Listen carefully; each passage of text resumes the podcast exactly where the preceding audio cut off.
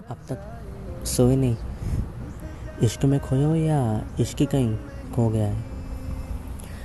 खैर, मुझे नहीं पता है बात कितने लोगों को हिट करेगी, पर अगर कभी नींद आ जाए तो सो जाया करो। यो देर रात जागने से मोहब्बत मिल नहीं जाती, एक तरफा प्यार क्या है?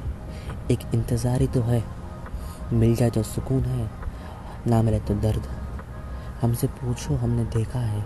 लोगों को इंतज़ार करते हुए, बेचैन होते हुए, तड़पते हुए, आँखों में नमी, चेहरे पे खामोशी, अंदर एक शोर है।